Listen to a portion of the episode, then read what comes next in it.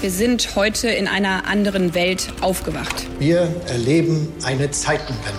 Ukraine must win this war. Gas ist von nun an ein knappes Gut. Weil Krise ist, halte ich an der Schuldenbremse fest.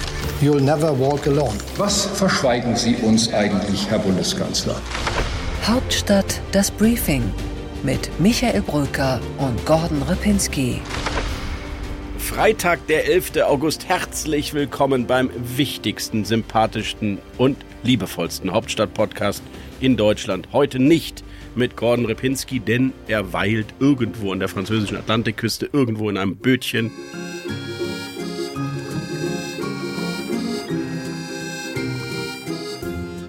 Dafür ist heute hier die fast bessere Hälfte von Gordon Repinski, unser Newsmanager Maximilian Stascheit. Hallo. Hallo Mick, die Fußstapfen sind riesig, in die ich hier spontan treten muss, aber ich gebe mir alle allergrößte Mühe. Max, diese Fußstapfen kannst du gar nicht ausfüllen, die sind so riesig, das sind so Godzilla-Füße, die Gordon Repinski hinterlässt, wenn er mal weg ist. Ich weiß es.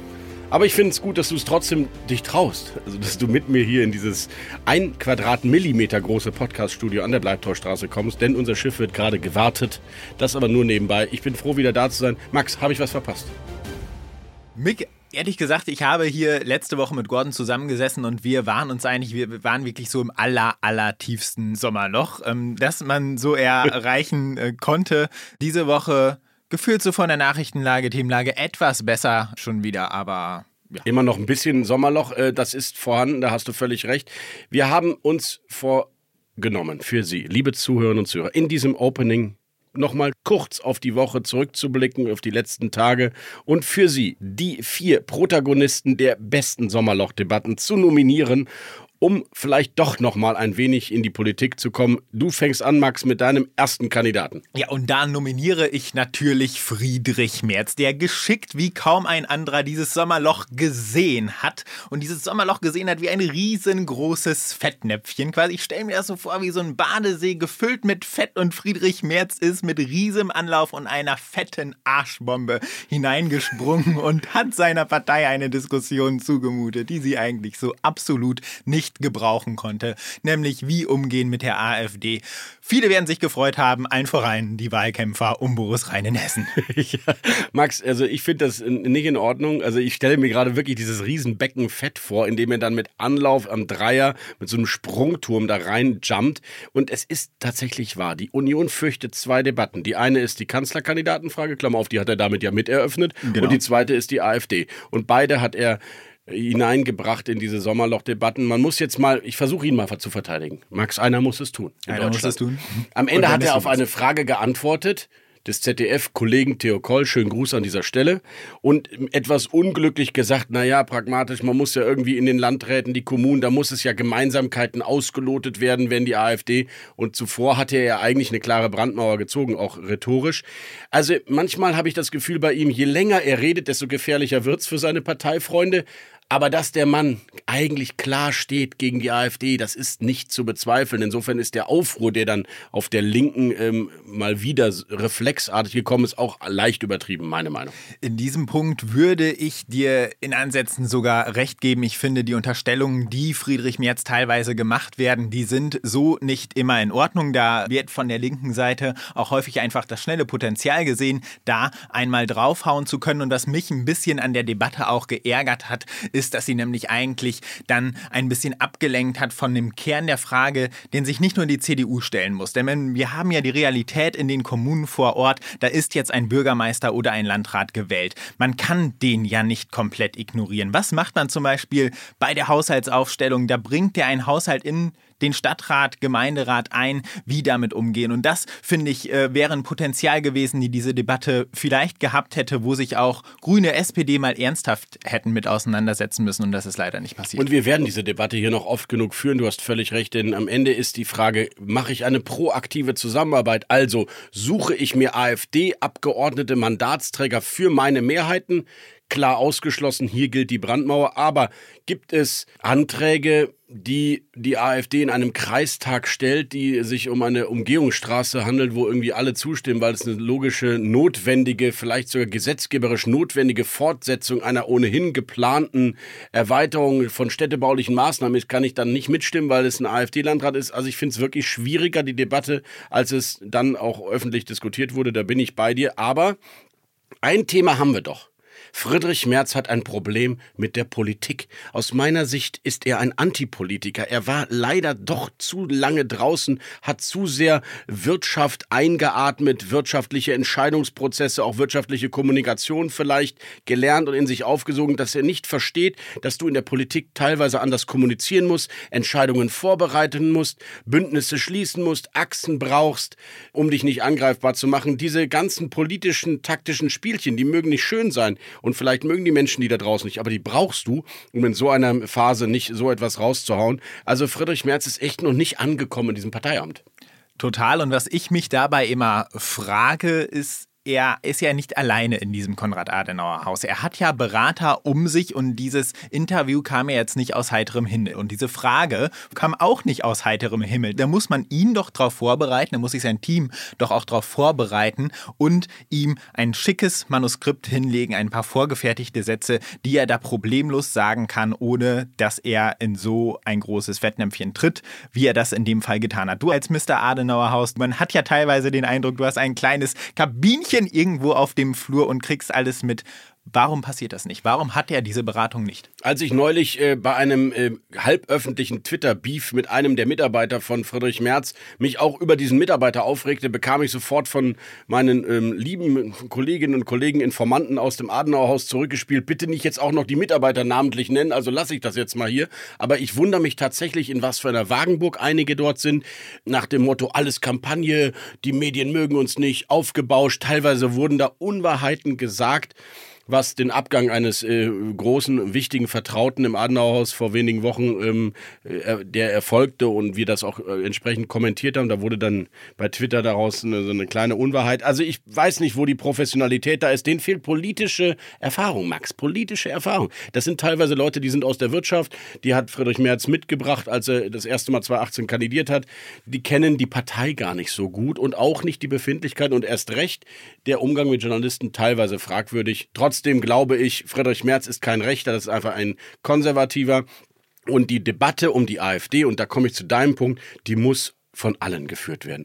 Auch von der anderen vermeintlichen großen Volkspartei, die gerade teilweise in Umfragen bei zehn Prozent steht in ostdeutschen Bundesländern und bundesweit bei fünfzehn Prozent, die nennt sich S P D. Die stellt übrigens den Bundeskanzler und der hat bisher zur AfD nichts äh, übrig gehabt, außer schlechte Laune-Partei. Finde ich ein bisschen wenig. Jetzt sind wir vom Sommerloch über Friedrich Merz ins Adenauerhaus und zur AfD gekommen. Wir kommen zurück zu unserem eigentlichen Thema. Ich habe Friedrich Merz nominiert und jetzt kommst du. Ich nominiere selbstverständlich seinen Parteifreund Markus Söder. Er macht ja das Sommerloch grundsätzlich immer auch zu einer Inszenierung in eigener Sache, hat in seinem Sommerinterview bei der A R D, glaube ich, war es, klar gemacht, dass die äh, gesamten Pläne, die sich ein gewisser Friedrich Merz ausgedacht hat für die Nominierung des Kanzlerkandidaten, so mit ihm gar nicht besprochen wurden. Und hat mal eben aus dem Spätsommer, was ist für dich der Spätsommer, welcher Monat wäre Spätsommer? September.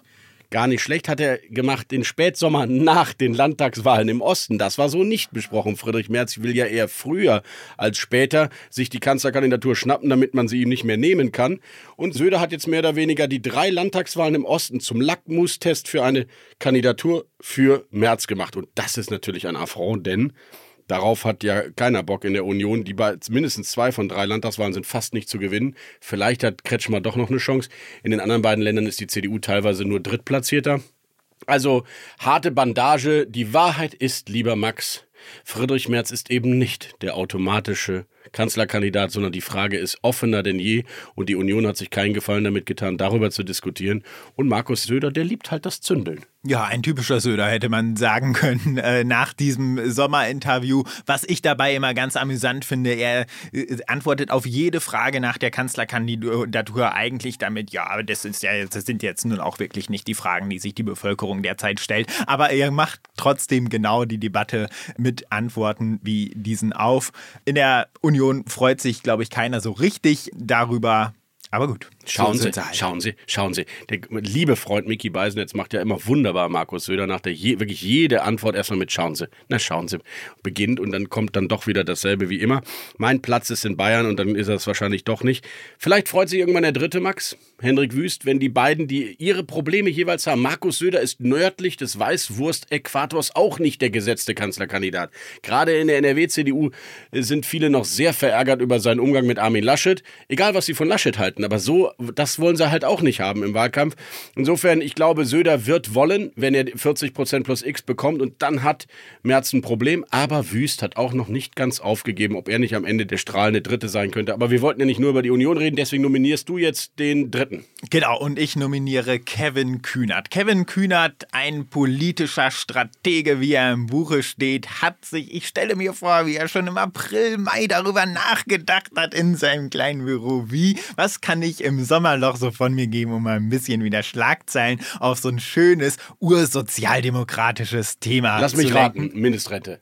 Nicht Mindestrente. Kevin Kühnert denkt nämlich an die Jungen, nämlich den Mindestlohn. Und zwar ein Mindestlohn für Schüler, die derzeit Ferienjobs machen. Muss ich sagen, war mir gar nicht so ganz bewusst. Erstmal als Problem für Schüler gilt die Mindestlohnregelung nämlich nicht. Und es gibt Unternehmen, so hat Kühnert das auch selber begründet, die derzeit in den Ferien gezielt nach Schülern suchen, weil sie die geringer bezahlen müssen. Und ich würde sagen, da hat er einen Punkt.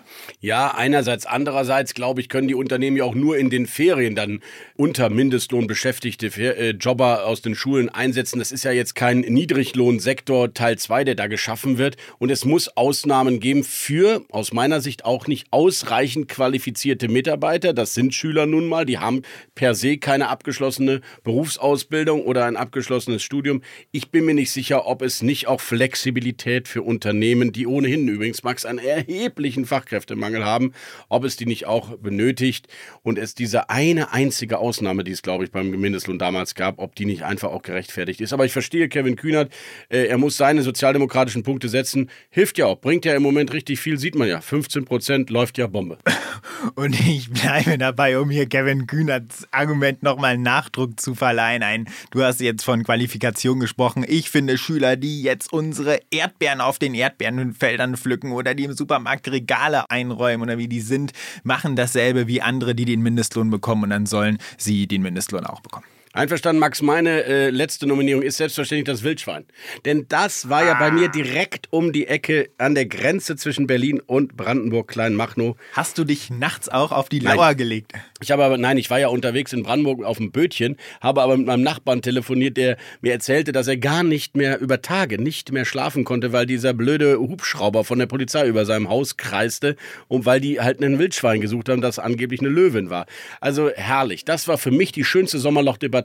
Wenigstens endlich mal eine mit einem richtig schönen Happy End. Die Löwin ist doch nicht aus dem Garten von Bushido ausgebrochen, sondern einfach, es war ein Wildschwein und davon haben wir da unten im Kleinmachnow, äh, Nikolassee, richtig, richtig viele. Und gefreut habe ich mich ja für den Bürgermeister von Kleinmachnow und der hatte über zwei Tage den Auftritt seines Lebens. Es war ja wirklich putzig, wie er in dieser Pressekonferenz da stand und die Bilder hochgehalten hat und die Anatomie eines Wildschweins mit der einer Löwin verglichen hat und wie ein Biologe der versammelten Presse nahe erklärt hat, was da die Unterschiede sind. Das war einfach herrlich. Ich habe hoch amüsiert vor dem Fernseher gesessen. Deswegen hier eine, wirklich eine Ode an Kleinmachnow. Es heißt zwar Kleinmachnow, ist in Wahrheit aber ein großartiger Ort. Wirklich, das ist das Herz des Bürgertums, würde ich sagen, hier im Berliner Umfeld, dieses Kleinmachnow, wunderbare kleine Häuschen, tolle, nette italienische Restaurants, sogar ein kleines Kino. Einen schönen Gruß an alle Bürgerinnen und Bürger in Kleinmachnow. Wir freuen uns, dass ihr mal in den Medien wart und ich freue mich, wenn ich bei euch wieder demnächst auf dem kleinen Marktplatz frischen Käse einkaufen kann. Wir gehen jetzt endlich mal rüber in den Deep Dive, lieber Max, auf geht's.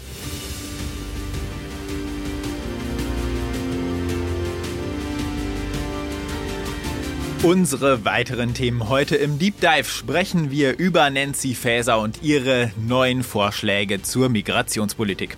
Im Interview der Woche der grünen Bundesminister für Landwirtschaft und Ernährung, Cem Özdemir. Bei What's Left schauen wir auf die Linken und Sarah Wagenknecht. Gründet sie nun ihre Partei oder nicht? Wir analysieren es. Bei What's Right kümmern wir uns mal um die F D P, die vor sehr schwierigen Landtagswahlen steht.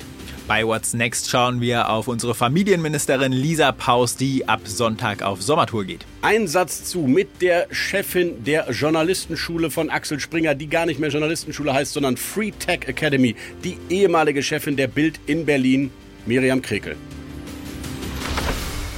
Bis hierhin und nicht weiter, liebe Zuhörerinnen und Zuhörer. Aber wenn Sie jetzt Ihren Laptop aufklappen oder Ihr Handy und dort eingeben the pioneer punkt de, dann können Sie Pioneer werden, Mitglied, Abonnent unserer wunderbaren journalistischen Familie und nicht nur Gabor Steingart dreihundertsechzig Grad genießen, sondern auch den achten Tag mit Aleph Doan, auch Feld und Haukap, auch das Tech Briefing. Juli C. und die edle Federn. Wunderbarer, starker Journalismus. Ja, wir, wir haben wunderbare Experten, die uns regelmäßig Gastbeiträge schicken. Wir haben Sigmar Gabriel und das äh, World Briefing. Grafiker, die, wenn sie nicht so viel lesen wollen, unsere Fakten für sie grafisch zusammenfassen und analysieren. Also äh, jede Menge Stoff. Jetzt gerade für den Sommerurlaub vielleicht.